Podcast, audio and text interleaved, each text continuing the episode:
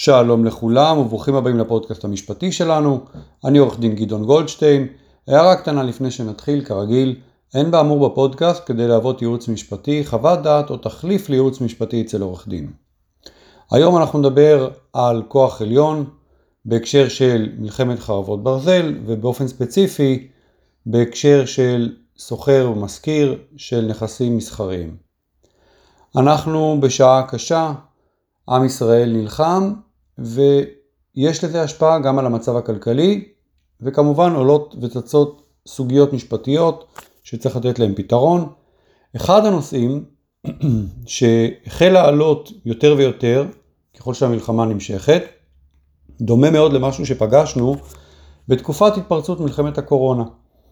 למעשה זה היה אחד הנושאים החמים בתקופת הקורונה, ואני מדבר על הסכמי שכירות ושוכרים שפונים למזכירים שלהם, בין אם באופן מנומס בבקשה להתחשב ולהפחית את דמי השכירות או לשל... לא לשלם דמי שכירות לאיזושהי תקופה, ובין אם בהודעה של ממש שאינה משתמעת לשתי פנים, מודיעים להם אני פשוט לא יכול לשלם את דמי השכירות בגלל המצב או בגלל הגבלה כזאת או אחרת. המצב הזה יוצר המון בעיות. בואו ניתן לכם רק דוגמה כדי להבין איפה זה יכול לפגוש אותנו. קחו לדוגמה עסק שפועל בצפון הארץ, בצפון הרחוק, ובעקבות הוראות הממשלה ופיקוד העורף, העסק הזה נמצא במקום שכל התושבים בו התפנו, המפעל לא יכול לעבוד, בית העסק לא יכול לעבוד. אז נראה לכם, נשמע לכם הגיוני, שאותו סוחר צריך להמשיך ולשלם דמי שכירות?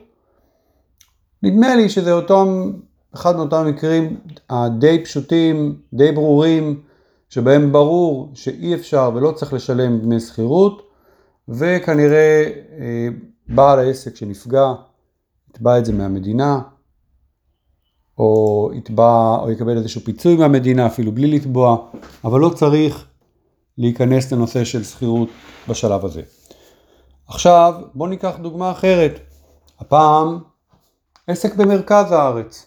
אז אנחנו מדברים על עסק שכביכול לא אמור להיות מפונה, אבל אותו עסק עדיין צריך להתמודד עם קשיים, עם בעיות.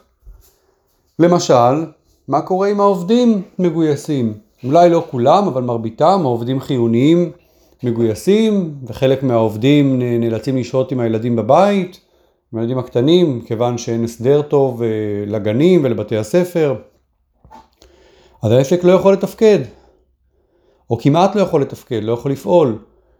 ומה קורה אם, אה, אם המצב הזה גורם לאיזושהי פגיעה בהכנסות ברמה של עשרות אחוזים? האם אותו עסק יכול לטעון, אני בעצם מנוע מלהפעיל את העסק, לא כתוצאה מנסיבות שקשורות אליי, אלא זה כוח עליון, זה מצב המלחמה. בואו ניקח עוד דוגמה. עסק שפועל שוב במרכז הארץ, רוצה לפעול, אבל לא יכול לקבל מספיק לקוחות, בגלל נניח שאין לו מרחב מוגן.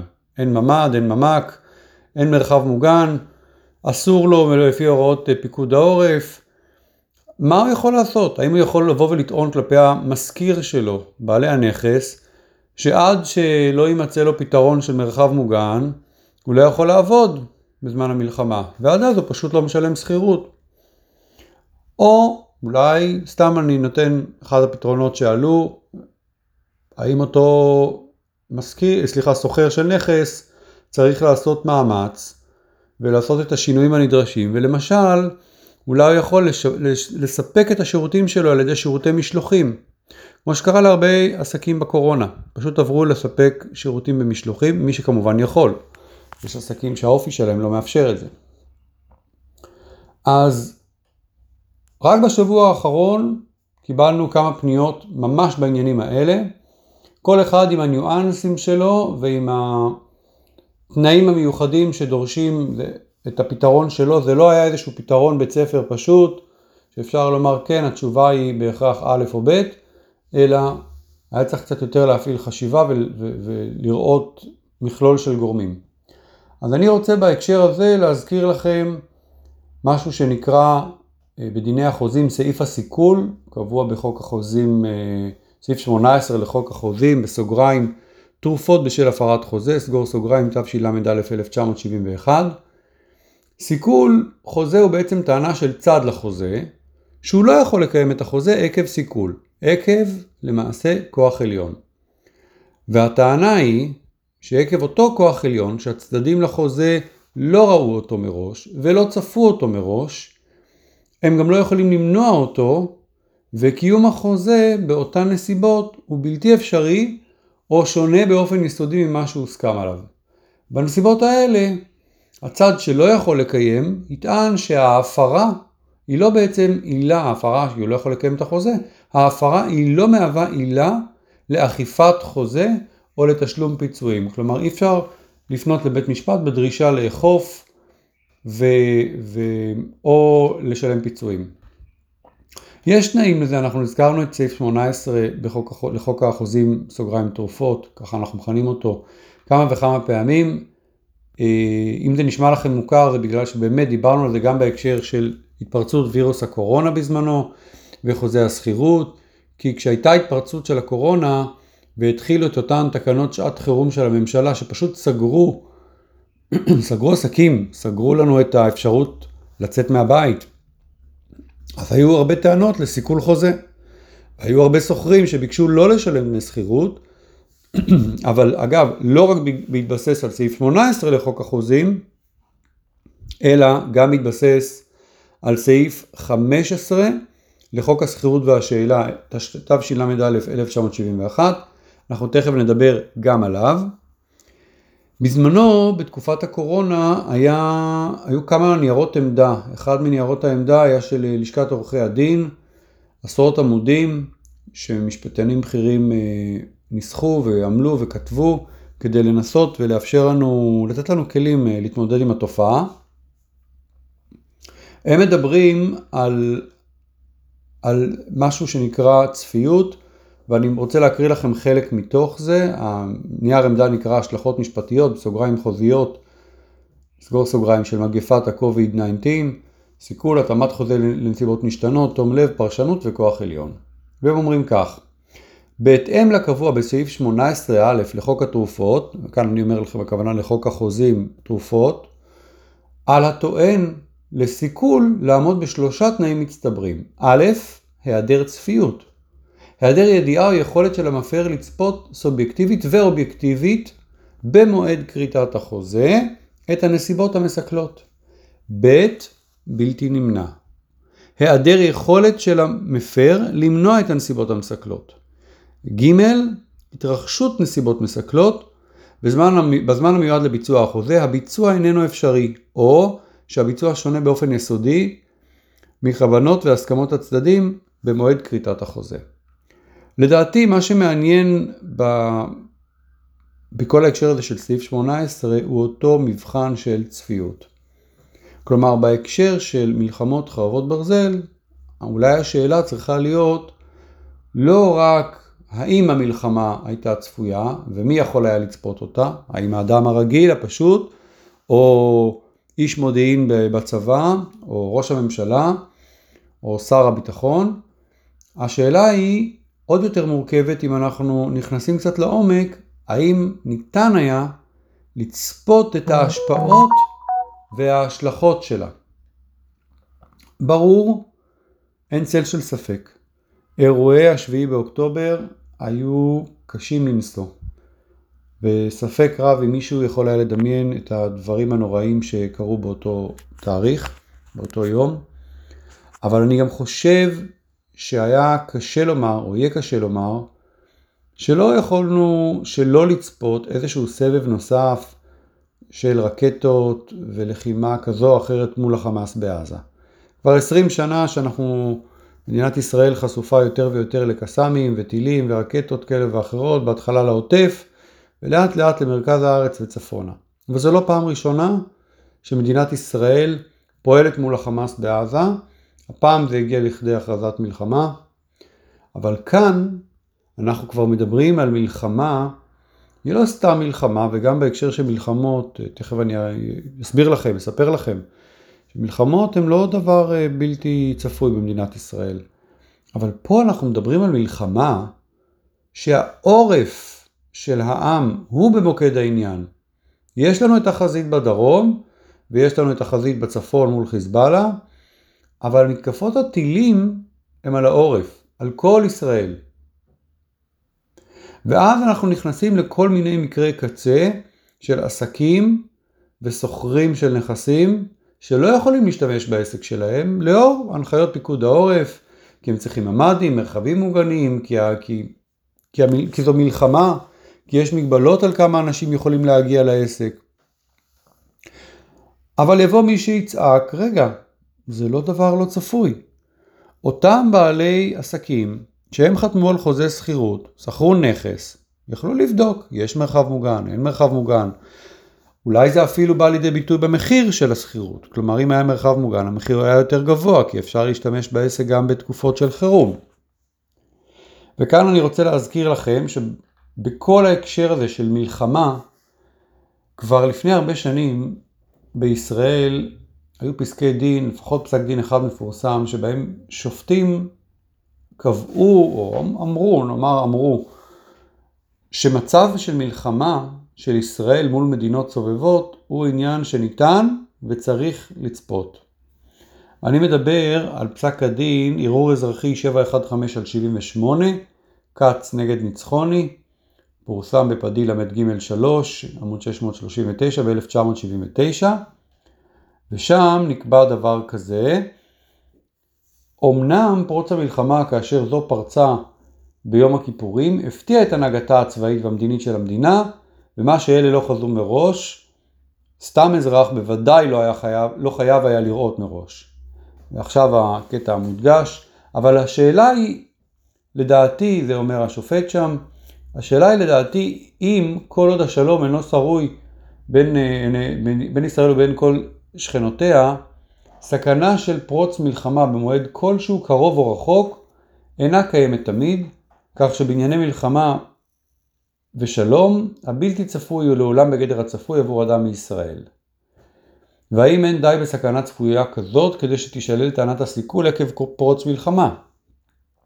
אז זו אמירת, גב, אמירת הגב של אחד השופטים, אה, ובעצם השופט הזה בא ואומר, האם, האם לא נכון יהיה לשלול את טענת הסיכול, כלומר לא לאפשר לבן אדם לטעון סיכול לפי חוק החוזים תרופות, במקרה של מלחמה, כי מלחמה היא דבר צפוי.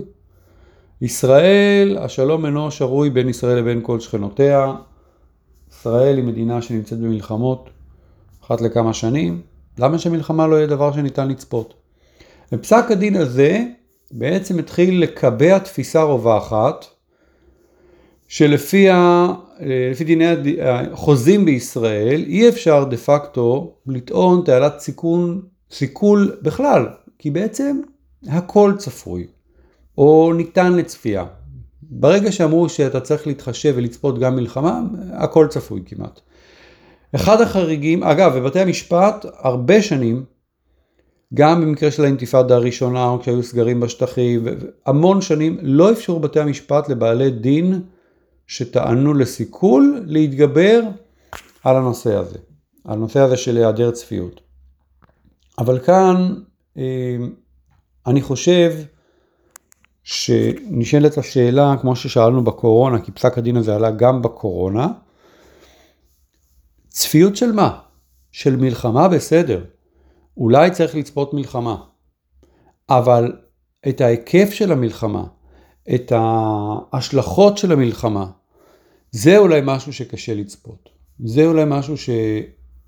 מאוד קשה לראות את, את אחריתו, גם אנחנו היום נמצאים בסיטואציה שאנחנו אומרים, מי יודע לאן זה יגיע, איפה זה ייעצר, גלי אנטישמיות בעולם, משפיעים גם על, על הכלכלה במשק, על צריכת מוצרים, הרבה מאוד דברים. אגב, מה שמעניין יותר, אולי כאנקדוטה, אותו פסק דין של כץ נגד ניצחוני, שציטטתי ממנו, היה בעקבות מלחמת יום הכיפורים. ושם הייתה הטענה שבעקבות המלחמה המחירים לביצוע של עבודה קבלנית מסוימת עלו לפני המלחמה לעומת אחר, לאחר המלחמה. הנה אנחנו עומדים היום 50 שנה אחרי מה שאירע באותו שביעי לאוקטובר האחרון, זה זעזע את כל האומה שלנו, את כל מדינת ישראל, ויש מי שיטענו שמלחמה ואירוע בכזה סדר גודל לא היו צפויים. ולראיה אפילו המודיעין, או לפחות uh, כמה אנשים בכירים uh, בישראל שהיו צריכים uh, לצפות, לא צפו את זה. עכשיו בואו רגע נקפוץ לחוק השכירות והשאלה, סעיף 15. גם הוא סעיף שעוסק באופן ספציפי בדיני שכירות ושאלה, בטענות של סיכול. ואומר כך, סעיף 15א, היה הנכס המושכר מקרקעין, ונמנע מן השוכר להשתמש בו למטרת השכירות מחמת נסיבות הקשורות במושכר או בדרכי הגישה אליו, והשוכר לא ביטל את החוזה בשל כך, פטור הוא מתשלום דמי השכירות בעד הזמן ש- שהשימוש נמנע כאמור. המשכיר רשאי כעבור זמן סביר בנסיבות העניין לבטל את החוזה זולת אם הודיע לו השוכר לפני כן שהוא מוותר על הפטור מתשלום דמי השכירות. סעיף 15ב אומר, הפטור האמור יחול רק אם בעת כריתת החוזה לא ידע השוכר על הנסיבות האמורות בסעיף קטן א', ולא היה עליו לדעת עליהן או לא ראה אותן ולא היה עליו לראותן מראש ולא יכול היה למונן. אז קודם כל כאן, אני, אני דווקא רוצה להתעסק כאן בנכסים מסחריים ולא בדירות. דירה שמפונה בגלל הוראה של פיקוד העורף זה משהו אחד, דירה שאין בה ממ"ד ומישהו מחליט שהוא לא יכול לגור בה יותר, הוא יכול היה לדעת את זה גם אה, לדעתי אה, במידה רבה לפני כן, שבמקרה של אה, התקפה כזאת או אחרת, אז אם אין לך ממ"ד אתה חשוף, זה כל המטרה של ממ"ד. אבל כאן בוא ניגע שוב פעם באותה סיטואציה, שימו לב, אחד, העובדים לא יכולים להגיע למלחמה, בגלל המלחמה, פשוט הם צריכים להיות עם הילדים בבית, או הם לא יכולים להגיע כי העסק מונה כמה עשרות אנשים, והממ"ד קטן מלהכיל את כולם, או פיקוד העורף אוסר על התאספות של יותר מדי אנשים, או, או מקום העבודה, כמו שאמרנו, נמצא בצפון הרחוק או בדרום הרחוק, ואז אה, בסמיכות ליישובי העוטף נניח, ואז אה, ניתנה הוראת ממשלה לא להגיע. אז הסיפור הזה בעצם אומר שאנחנו נופלים לגדר סעיף 15א לחוק, החוז... לחוק השכירות והשאלה.